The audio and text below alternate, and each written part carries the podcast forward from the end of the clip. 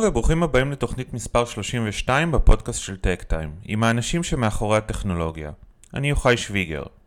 האורח שלי בתוכנית היום הוא גיל עמיד, סמנכ"ל הרגולציה והתפעול של חברת פורטליקס.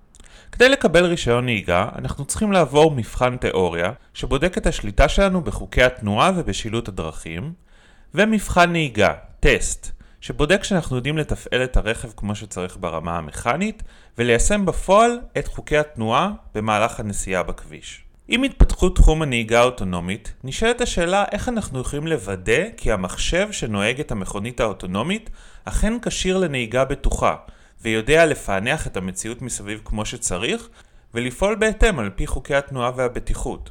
יודע לזהות הולך רגל כהולך רגל, שלט עצור כשלט עצור, רמזור מתחלף כרמזור מתחלף, ולפעול בהתאם. זו שאלה שמהנדסים ורגולטורים מנסים לתת לה מענה. ישנן שתי דרכים לאמן מכונית אוטונומית ולבדוק איך היא מגיבה בתרחישי הנסיעה השונים, באמצעות נסיעות מבחן ובאמצעות שימוש בסימולטורים. ההנחה היא שככל שנבצע יותר קילומטראז' בנסיעות המבחן ונקרין למכונית יותר ויותר תרחישים בסימולטורים במעבדה, כך נוכל להיות בטוחים שהמכונית תדע להגיב נכון לסיטואציות שיזמן לה הכביש בעתיד. זוהי גישה כמותית, אך היא הולכת ומתבררת כלוקה בחסר, וזאת מאחר שהיא לא מציבה אמות מידה אובייקטיביות לקביעת רמת הבטיחות של מערכת נהיגה אוטונומית. חברת פורטליקס הביאה עימה לשוק הרכב גישה שונה, שלקוחה מתוך עולם עימות השבבים, שממנו מגיעים מייסדי החברה. החברה פיתחה שפה פורמלית לאימות התכנון של מערכות נהיגה אוטונומית ומערכות עזר בטיחותיות לנהג. השפה של החברה מאפשרת לתאר ולייצר תרחישי נסיעה באופן שיטתי, ולקבוע אמות מידה אובייקטיביות שיעזרו ליצרניות רכב ולרגולטורים לקבוע האם מערכת נהיגה אוטונומית בטוחה מספיק כדי לעלות על הכביש. דיברתי עם גיל על המגבלות של נסיעות מבחן באריזונה, על הרעיון לקחת מתודה מעולם השבבים לעולם הרכב, וגם על המקום החשוב של הרגולציה בהתקדמות לקראת עידן הנהיגה האוטונומית. שתהיה האזנה נעימה. שלום גיל, ותודה רבה שהסכמת להשתתף בפודקאסט שלנו.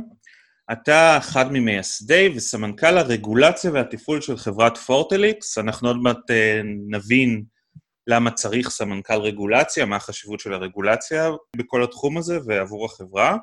אה, ואתם פיתחתם פתרון מאוד מעניין, שגם שאול מעולם אימות השבבים, אה, שמסייע, אתה תסביר את זה ככה יותר לעומק, אבל מסייע לבדוק מערכות נהיגה אוטונומית באמצעות סימולציות, אז אני אשמח ככה אם תוכל קצת להציג את עצמך, ואז ככה אתה תעזור לנו להבין יותר טוב את הפלטפורמה שפיתחתם. בעברי ביליתי די הרבה שנים בתעשיית השבב, השבבים, באינטל, אינטל ישראל וגם אינטל הברית, ואחת מהבעיות המרכזיות שעבדתי עליהן בתעשיית השבבים, השבבים הייתה כמובן איך מוודאים שהשבב עובד נכון, או בפשטות, איך אתה מוודא שמיקרו-פרוססור עם עשרה מיליארד טרנזיסטורים אה, לוקח שתיים ועוד שתיים ומוציא אותם ארבע. אוקיי. Okay. בעיה פשוטה. זה, זה התחום שנקרא Verification? זה Verification ו-Validation. אז אה, בגדול אתה משתמש בטכניקות שונות של אימות התכנון הן בזמן בניית התכנון והן כשהוא גמור, אתה מריץ אותו בהרבה סימולציות ומוודא שאתה בודק ומכסה את כל האפשרויות. אה, מסלול של 2 פלוס 2 בתוך אותם עשרה מיליון טרנזיסטורים, יכול, יכולים להיות הרבה מסלולים שבהם הסיגנלים מתקדמים, נכון. ואתה רוצה לוודא כמה מהם בדקת וכמה כיסית. זה נותן לך אינדיקציה לאמינות של ההתנהגות של המיקרו-פרוססור השבב. יש אוסף של אה, שיטות בדיקה, ויש גם יכולות של לאסוף את מדדי הכיסוי מכל שיטות הבדיקה האלה, בשביל להבין עד כמה כיסית. עכשיו, okay. אם אוקיי. כן נשליך את זה לעולם המכוניות, אז התנהגות של מכונית אוטונומית, מצד אחד אתה צריך לבדוק שהברקסים יעבדו נכון, כן, שזה בעיה קלאסית בתעשיית המכוניות עוד אה, משנים, אבל במקביל היום אתה מלביש על המכונית עוד מערכת מתוחכמת של חומרה ותוכנה, שכוללת סנסורים והרבה תוכנה, ואתה צריך לבדוק שכל המערכת הזאת עובדת ביחד ומתנהגת נכון. אוקיי. Okay. מה שעושה את הבעיה הזאת עוד יותר מעניינת זה העובדה שמרחב האפשרויות הוא ענק, כן? אפשר להגיד כמעט אינסופי. אפשרויות. זה תרחישי נסיעה? אפשרויות זה תרחישי נסיעה, מרחב האירועים שקורים על הכביש, בנוסף לתנאים שבהם הם קורים, כלומר, תחשוב על תנאי מזג אוויר, תנאי רעות אה, וכולי, יוצר לך מרחב אדיר שאותו אתה צריך אה, לוודא שהמכונית תתנהג באמינות סבירה, ובמיוחד בבטיחות, שזה החסם העליון להשמשה של כזאת אה, מכונית אוטונומית. אוקיי. Okay. ואז הבעיה שתעשיית הרכב האוטונומי מתמודדת איתה היא, איך אני יודע שהמכונית או המערכת שלי היום היא בטוחה מספיק. היא אף פעם לא תהיה בטוחה במאה אחוז, תמיד יהיו איזה שהן טעויות, אבל אה, אנחנו רוצים שהיא תהיה בטוחה מספיק. אה, הבעיה הזאת משותפת גם ליצרנים, שמעוניינים להוציא מוצר אמין, וכמובן גם לעולם הרגולטורי או לרשויות במדינות השונות, שמטרתם לוודא שהן לא מעמידות את הציבור בסכנה, ואם הן מאשרות אה, להציב רכב על הכביש, אז הוא בטוח מספיק. ו- אז... ולפני שנכנסתם לתמונה, הדרך שבה עשו את זה זה באמצעות נסיעות מבחן, שנוסעים ונוסעים ומקווים שהמציאות תזמן לנו את די תרחישי נסיעה כדי לוודא שה... שהמערכות עובדות כמו שצריך? נכון, זה, זה היה הדרך אה, שהיא דרך אה, ליצירת תרחישים אקראיים, כן, אבל מוגבלים. אתה לוקח את המכונית שלך, שם אותה בקליפורניה, בגרמניה, בפיניקס, אריזונה, איפה שאתה לא שם, ונוסע, בדרך כלל ביחד עם נהג מבחן, ובודקים מה קורה, כאשר מודדים כמה זמן נסעתי ללא תאונות, כמה, איזה מרחק, ובנוסף גם אה, עוד מדד שהיה די שמיש, זה היה כמה פעמים נהג המבחן נאלץ לקחת שליטה מהרכב. אה, אוקיי. וככל שכמות המיילים עלתה וכמות הפעמים שנהג המבחן אה, לקח את השליטה ירדה, אז אתה הנחת שהרכב מתפקד יותר טוב, אבל עוד פעם, זה, זה נכון לתחומים שבהם בדקת. ואם אתה חושב על אה, אריזונה, שהיה אחד מאזורי הבדיקה הכי פופולריים אה, לחברות האמריקאיות, לדוגמה, נכון. אז במרחב הבדיקה האופטימלי היה צ'נדלר בפיניקס, ששם כל רחוב הוא ברוחב שהוא פי כמה וכמה מכביש 2 שלנו. כן? אז מאוד נוח אה, לבדוק שם. עכשיו, ברור שזה לא מכסה לך את כל האפשרויות השונות שהרכב יכול להיתקל בהן, במיוחד כשאתה תעבור למרחבים עירוניים צפופים. לכולם ברור שצריך לעבור ולהרחיב את שיטות הבדיקה אה, להרבה יותר מאשר רק לנסיעה פיזית. ובתחום הזה, קודם כל אני, זה, זה קצת מזכיר לי, אם אנחנו ככה ברוח התקופה, ניסויים קליניים של תרופות, בעצם עושים ניסוי קליני למערכות בטיחות, אבל אה, כשמשתמשים בנסיעות חיות, יש איזה כלים סטטיסטיים להבין מתי מיציתי די אפשרויות? זה, זה נשמע לי קצת באוויר. Uh, לא, אין, אין כלים סטטיסטיים, זה, אלו הם שני המדדים היחידים שיש לך. Uh, הדבר היחידי שכן נעשה באותן נסיעות פיזיות זה נעשו הקלטות של כל האירועים במהלך הנסיעה, וכאשר היה אירוע לא תקין, אז נעשה, נעשו תחקירים בשביל להבין מה היה המקור ואיך לתקן את התוכנה. אוקיי. Okay. אוקיי? Okay? אז היה מעין לולאת פידבק כזאתי, אבל עוד פעם, היא בהתאם לאירועים שקרו לך, לא יותר מזה. אוקיי. Okay. וה... ואז אתם נכנסתם לתמונה? אה, זה לא רק אנחנו, אלא כל העולם מבין שעל מנת אה, לשפר את איכות הבדיקה ולהגיע למערכות אה, בטיחותיות, אתה חייב להכניס גם אספקטים של סימולציה. או המונח שמשתמשים בו בעולם הזה זה virtual testing. אוקיי. Okay. שזה טסטים על ידי סימולציה. עכשיו, אם אתה רוצה לעשות את זה, אז מה אתה צריך לעשות? אתה צריך יכולת להכניס תרחישים לתוך סימולטור, ויכולות למדוד מה קרה בסימולטור ואיך הרכבים הגיבו.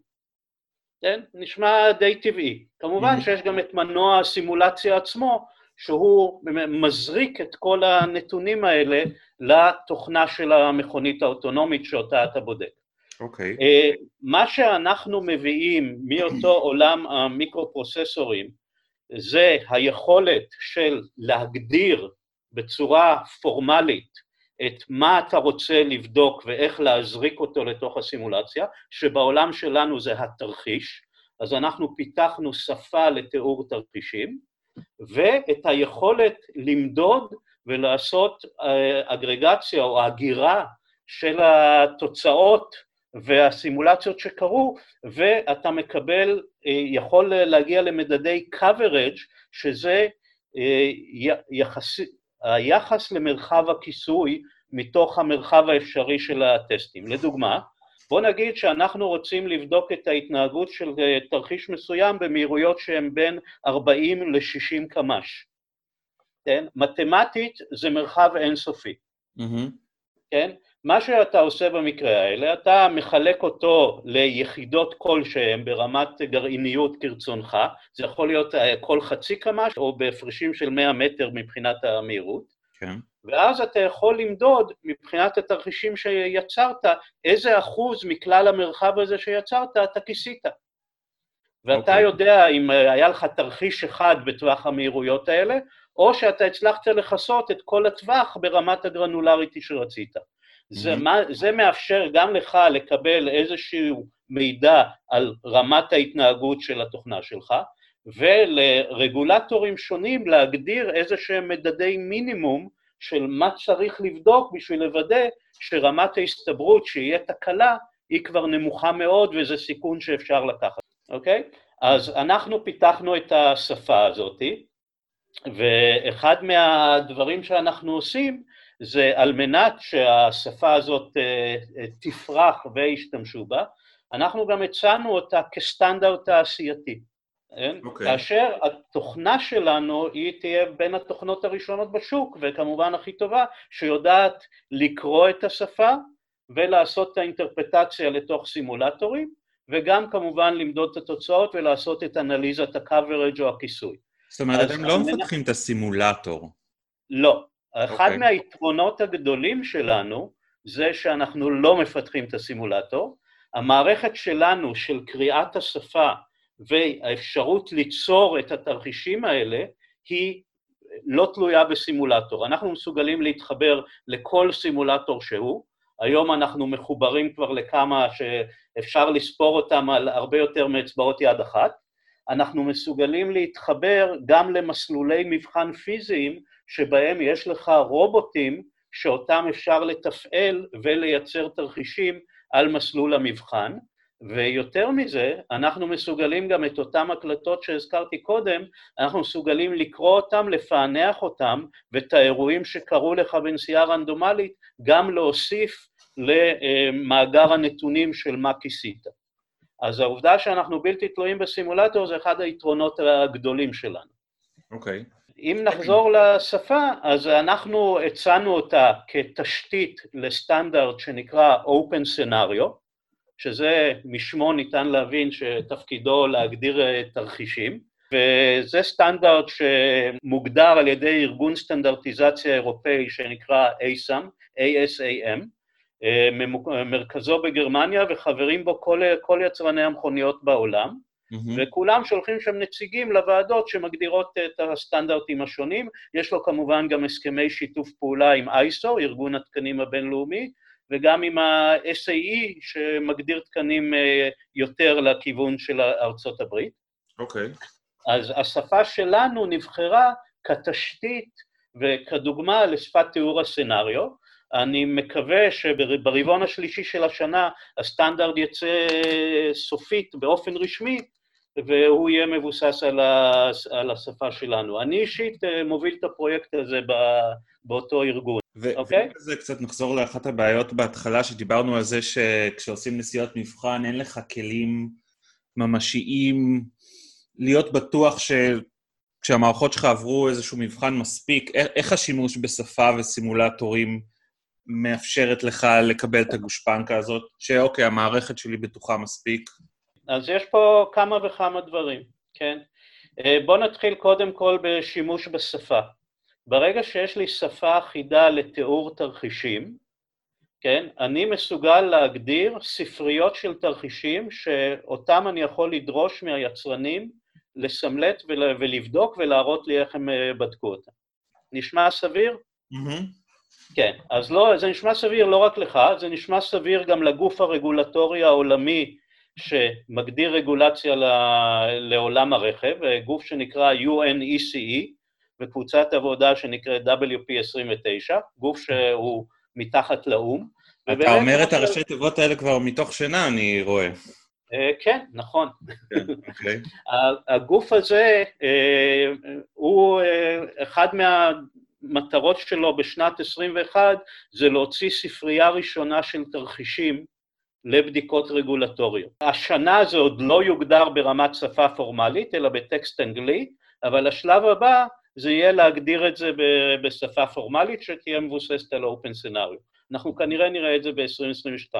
עכשיו, ברגע שגוף רגולציה כזה מוציא לך אוסף תרחישים, אז כל יצרן צריך להריץ את אוסף התרחישים הזה על תנאי מזג אוויר שונים לדוגמה, ובהתאמה לחוקים מדינתיים שונים. אל תשכח שבמדינות שונות יש חוקי תנועה שונים. ואם אתה למשל אה, באירופה, כן, אז אתה רוצה לוודא שהרכב שלך, שבדקת אותו וייצרת אותו על נהיגה בצד ימין, גם אחרי שהוא חוצה את התעלה האנגלית הוא עדיין uh, מתפקד היטב. אוקיי. Okay. כן? אז זה דוגמה למרחב האפשרויות שאתה עדיין צריך להריץ עם תרחישים, לפני בכלל שאתה מביא אותו לאזורים האלה. אה, אז יהיה לך מינימום של תרחישים, וכרגע יש דיונים בגוף הזה גם על מה הדרישות לאיך מדווחים על התוצר של בדיקות התרחישים האלה, שכמובן coverage, כן, או רמת הכיסוי שלהם, היא אחת מהפרמטרים אה, הנדרשים. ברגע שיש שפה משותפת, אתה יכול אה, לפתח הרבה כלים שמבוססים על זה. אם אתה מצליח לתאר את התרחישים, לתאר את הדרישות בצורה משותפת, אז אתה מסוגל לעשות את זה, והארגונים הרגולטוריים מסוגלים לדרוש את זה מהיצרנים, מה שהם לא היו מסוגלים לדרוש עד היום. אוקיי. Okay. היצרנים בשוק הזה מונעים די הרבה על ידי רגולציה, בין אם זה סוג הפנסים שלך, בין אם זה סוג הצמיגים, כל הדברים האלה הם נדחפים על ידי רגולטורים ויצרני המכוניות עוקבים אחריהם, וגם בעולם הזה של אה, תוכנה וחומרה למכוניות אוטונומיות, אנחנו בדיוק אה, מגיעים אה, אל השלב הזה. Okay. אוקיי. ולכן אתה רואה את כל היצרנים גם מעורבים בפעילויות הסטנדרטיזציה, הם רוצים ללמוד את זה כמה שיותר מהר, וגם מתחילים לעבוד על השטחים האלה. אוקיי. Okay. אמ, רק איזה משהו שאני מנסה להבין, השפה, הסימולטורים האלה, מה הם בודקים? את החיישן, את האלגוריתמים שמזכירים אוקיי, את האובייקטים, את קבלת החלטות? כן, שאלה מצוינת, ויש רמות שונות של אה, בדיקה. כן? אתה יכול אה, לחבר לכזה סימולטור או את כל המודל חומרת תוכנה של המכונית שלך, יש למעשה מערכות בדיקה שבהן אתה מכניס רכב אוטונומי שלם לתוך חדר, כן? ואתה מתחיל להקרין לו סרטים ולהוריד עליו גשם וכולי, כשהוא לא זז מהמקום אבל הוא מדמה נהיגה. אוקיי. Okay. זה מעין סימולציה היברידית. בקצה השני של הספקטרום יש uh, מערכות בדיקה, שאתה לוקח את מודל, הסימו, מודל התוכנה בלבד של מה שאתה בודק, בין אם זה סנסור מסוים, מערכת ADAS מסוימת, ואתה מזריק לה את האינפוטים. ויש מערכות ביניים שבו אתה מחבר סנסורים פיזיים למערכות תוכנה ובודק אותם. עכשיו, אם אנחנו מדברים היום, יש לך ספקטרום בין מכוניות אוטונומיות מלאות לבין המערכות שנקראות ADAS, שזה מערכות סיוע שיושבות על רכב אה, רגיל, כן? אז כן. גם היכולות סימולציה צריכות פעם אחת לתמוך בתת מערכת, ופעם אחת בכל האוסף הסנסורים והתוכנה שמפעיל את כל ה stack של ה autonomous vehicle. אז עוד פעם, סוגי סימולטורים שונים, ולכל אחד אתה גוזר מהתרחיש את מה אתה צריך להזין לתוך המערכת. עכשיו, אני יכול לתת לך אה, דוגמה לזה, אנחנו רק לפני, כ... אה, באוקטובר נדמה לי, פרסמנו על שיתוף פעולה שהיה לנו עם אה, מובילאיי. נכון. אה, אנחנו לקחנו והדגמנו אה, איך בעזרת המערכת שלנו ובעזרת אה, אלגוריתם ה-RSS שמובילאיי אה, פיתחו, אתה מסוגל לעשות וריפיקציה של מערכת שנקראת ALKS, Automatic Lane Keeping System, mm-hmm. שזה המערכת הראשונה ברמת עצמאות שלוש שאושרה רגולטורית, היא אושרה ביוני רגולטורית. Okay. אז אוקיי. זו דוגמה למערכת שהיא מערכת ADAS, היא לא מערכת אוטונומית שלמה, לא מכונית שלמה, אבל מערכת ADAS כזאת. באיזה... איך זה מסייע להאיץ תהליכי, תהליכי הפיתוח של המערכות האלה?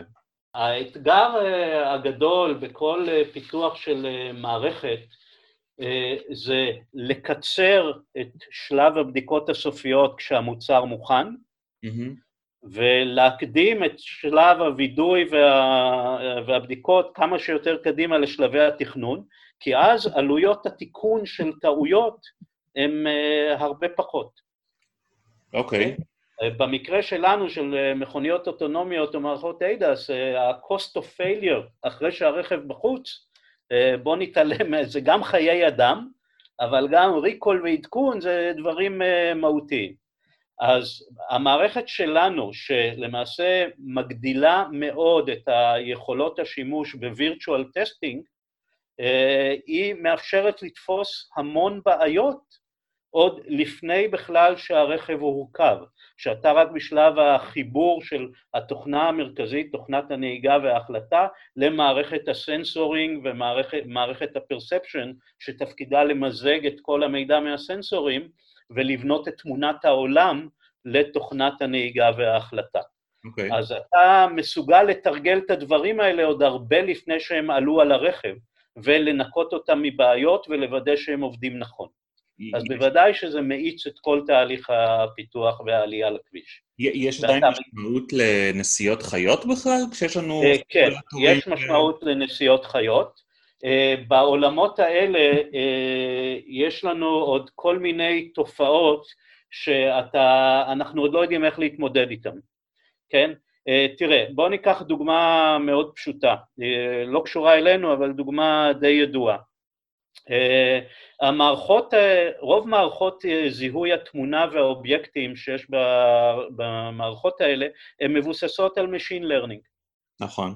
וזה אתה מתרגל את הרשת הנוירונית שלך עם המון דוגמאות, המון דוגמאות, ואחרי זה אתה סומך על זה שהרשת הנוירונית תוכל לזהות את זה, כן? Mm-hmm. עכשיו, מה קורה אם אתה תרגלת את מערכת המצלמה שלך המון פעמים והיא עובדת יופי, אבל עכשיו המצלמה מורכבת קצת באלכסון, כתוצאה ממכה, כתוצאה מדפיקה קטנה ברכב או כל מיני דברים כאלה. אוקיי. Okay. ההשפעה של זה על מערכת הלמידה או הזיהוי תמונה שלה, כל הדברים האלה הם עוד לא ברורים. אה, יש גם כל מיני תופעות שדי הופתעו שגילו אותן, למשל, יש תאונה מפורסמת של טסלה, במסגרת כל התאונות המפורסמות של טסלה, סליחה על הציניות. בכל מקרה, אז היה תקלה שמה, שבה רכב של טסלה נסע על אוטוסטרדה, עכשיו על אוטוסטרדה במקרה היה semi trailer שהתהפך. והוא היה שרוע לרוחב האוטוסטרדה וחסם אותה. אז המערכת זיהוי תמונה, מה שהיא ראתה זה מעין ריבוע כזה, כן? לא מכונית, לא שום דבר, אלא ריבוע ששוכב על האוטוסטרדה, היא לא זיהתה את זה וטסלה נכנסה בו. אוקיי? Mm-hmm. Okay? אז זה דברים שאנחנו לא תמיד חושבים עליהם, הרנדומיזציה שלנו לעולם לא תכסה את הכל, אנחנו מפעילים המון רנדומיזציה ושילוב של, של תרחישים בשביל לייצר כל מיני תרחישים בלתי אפשריים, אבל בנהיגה עצמה אתה תמיד עדיין תגלה עוד כל מיני דברים, אה, כמובן שזה ילך ויפחת וזה נותן לך את הווריפיקציה הסופית שאתה בסדר. איפה נמצא הרגולטור בתהליך הזה? אנחנו, יש הרבה תחומים שבהם אנחנו אוהבים להגיד שהרגולטור מפגר אחרי הטכנולוגיה או מפגר אחרי השוק. איפה הוא נמצא? יש לו כבר את ההבנה הטכנולוגית? תראה, הרגולציה היא במצב שונה במקומות שונים בעולם. אבל באופן עקרוני הרגולטור הוא אחרי הטכנולוגיה. בישראל למשל יש כרגע עבודה על תזכיר להצעת חוק שמטרתה להסדיר את נושא הניסויים ברכבים אוטונומיים. אוקיי. Okay. זו עבודה משולבת של משרד התחבורה, משרד המשפטים, אה, והם מנסים להגדיר אה, מה יהיו הדרישות ממישהו שירצה להפעיל למשל מערכת ניסויית של רובוט-טקסי, כמו שמובילאיי רוצים להפעיל, או, או ינדקס אה, רוצים להפעיל פה, mm-hmm. אז יש על זה כל מיני דיונים. בעולם עצמו, אתה רואה במדינות שונות התייחסויות שונות, בארצות הברית, ששם יש הפרדה בין אה, מערכות הבטיחות ל- לרכב, שנקבעה על ידי ברמה פדרלית, לבין דרישות מבטיחות בנ- בנ- בנהיגה, שנקבע ברמת המדינה, אז אתה רואה את קליפורניה ואריזונה קצת רצות קדימה. אה, נכון. למעשה, כבר לפני כשבוע-שבועיים, נדמה לי שקליפורניה הייתה הראשונה שנתנה לחברה בשם נורו, אה, אישור ממש לפעילות מסחרית של רכבים ללא נהג אה, להעברת משלוחים. כן, הם נוסעים מאוד לאט וכולי, אבל זה עדיין רכב אוטונומי. בגדול, בעולם, אז כמו שהזכרתי קודם, יש גוף שהוא פורום להרמוניזציה של Vehicle Regulation, אותו קבוצת עבודה WP29 בארגון ה-UNECE, והם אה, מכינים את התשתית לרגולציה של אה, רכבים כאלה. Okay. אוקיי. אז uh, הרגולטור מתקדם לאיתו, אבל הוא מתקדם. אני אישית משתתף בפעילויות האלה של ה-WP29, וכמו שהזכרתי קודם, אחד מהפעילויות שלהם זה להגדיר את uh, שיטות הבדיקה והטסטינג למערכות האוטונומיות האלה. Mm-hmm. ה-delivery שלהם השנה זה מסמך שנקרא New Assessment and Test Methods, שזה יקנה לכל אה, רשויות הסרטיפיקציה את ההנחיות איך לעשות לדברים האלה Test and Certification, וכמובן שהתרומה של פורטליקס לזה זה גם תרומה לקטלוג של התרחישים שילווה, שהמסמך הזה ילווה בו, וגם התרומה של אה, אנליזת coverage שתוזכר בו ותפורט בו. אוקיי. Okay. אה, אז הרגולטור כבר הצליח, הוא, הוא יודע כבר ל... הוא, יודע כבר לנסח את מבחני הבטיחות הנדרשים למערכות אוטונומיות? או שזה עדיין אה, בתהליכים? חלקי. אני, אני חושב שהתשובה היא חלקית, אוקיי? זה תהליך uh, למידה. כן? אז באותה רגולציה של ALKS, אז יש כמה מבחנים שהמערכות האלה צריכות להדגים, ויש כמה דרישות מהם, למשל של אה, שמירת מרחק, או הימנעות מהתנגשות בהרבה סיטואציות. אה, יש נספח שלם עם כל מיני גרפים של אה, איך המערכת אמורה להתנהג, אבל תמיד עדיין צריך ללמוד ולהבין, כן? אה, לא מוגדר שם לדוגמה, כן, אה, שאתה אמור לבדוק את הרכב אה, כאשר מולך נושא הרכב. אוקיי. Okay. כן? שפניו אליך. ובוורסיה הבאה, כשיהיה את קטלוג התרחישים, אז אני יכול להצביע ספציפית שאחת התרומות של פורטליקס למערכת, לקטלוג התרחישים הזה, זה התרחיש שאתה נמצא על הייווי, אבל איזשהו נהג שהתבלבל דווקא נוסע מולך. Okay. אוקיי. עכשיו, המשמעויות של זה הן ברור, זה מבחינת מערכות הזיהוי תמונה, מבחינת מערכות התגובה, איך אתה מגיב, איך אתה משפיע על הסביבה, יש לזה הרבה משמעויות, אז אה, דוגמה מעניינת שזה לא הופיע בוורסיה הראשונה. כן, אבל, אבל ברמת, ה, ברמת החזון, אנחנו, המבחנים שאנחנו בהם נעמיד את, ה, את המחשבים, אנחנו רוצים שהוא יהיה הרבה הרבה הרבה יותר אחראיים ובטוחים מבני אדם, כי אם היינו מעבירים בני אדם את המבחנים האלה, סביר להניח שרובנו לא היינו מקבלים רשות לנהוג, נכון? אנחנו אה, מצפים שהמחשב יהיה כמעט סופרמן. אה, לא כמעט סופרמן. המונח שהולך והפך להיות הבאזוורד העכשווי זה Positive Risk Balance. אוקיי. Okay. אנחנו רוצים להבטיח Positive Risk Balance, שיובר אומר שהביצועים של המערכות האלה יהיו לפחות כנהג אה, מוכש... נהג שנוהג היטב, ויותר טוב ממנו. עכשיו, ברגע שכולם ככה ואין טעויות אנוש, אז בוודאי רמת הבטיחות שלך תקפוץ בצורה הרבה יותר טובה. אה, נכון, כי זה, זה לא רק שאתה, לצורך העניין, המחשב של האוטו שלך נוהג בטוח יותר, אלא גם כל המחשבים של כל המכוניות מסביבך, ועל כן יש פחות סבירות קולקטיבית לתאונות. בדיוק. אוקיי. Okay. כן? אז uh, ברגע שנגיע לזה, בהחלט אנחנו נראה הרבה פחות תאונות, והנסיעה תהיה יותר בטוחה. אוקיי. Okay. Uh, יש עוד משהו ככה לקראת סיום שתרצה להוסיף על, ה... על החברה או על בכלל? כן, אנחנו ביחד עם כל תעשיית המכוניות uh, משנים עכשיו גרדיאנט uh, מתקופת הקורונה, uh, ומתחילים את הגרדיאנט למעלה, okay. אוקיי. החיובי. כל התעשייה תופסת מומנטום, גם אנחנו תופסת, תופסים מומנטום. ואני מקווה באמת שהפרסומים שנוציא בחודשיים הקרובים אה, ירשימו את כל העולם וגם אותך. טוב, גיל, המון תודה על השיחה באמת מרתקת הזאת, אנחנו נמשיך לעקוב אחריכם בטק-טיים, ותודה רבה. בשמחה, לשירותך תמיד. תודה רבה על ההאזנה, אני מקווה שנהניתם. אתם מוזמנים להמשיך ולעקוב אחר הכתבות באתר שלנו, techtime.co.il, להירשם לניוזלטר ולהקשיב לפרק הבא בפודקאסט.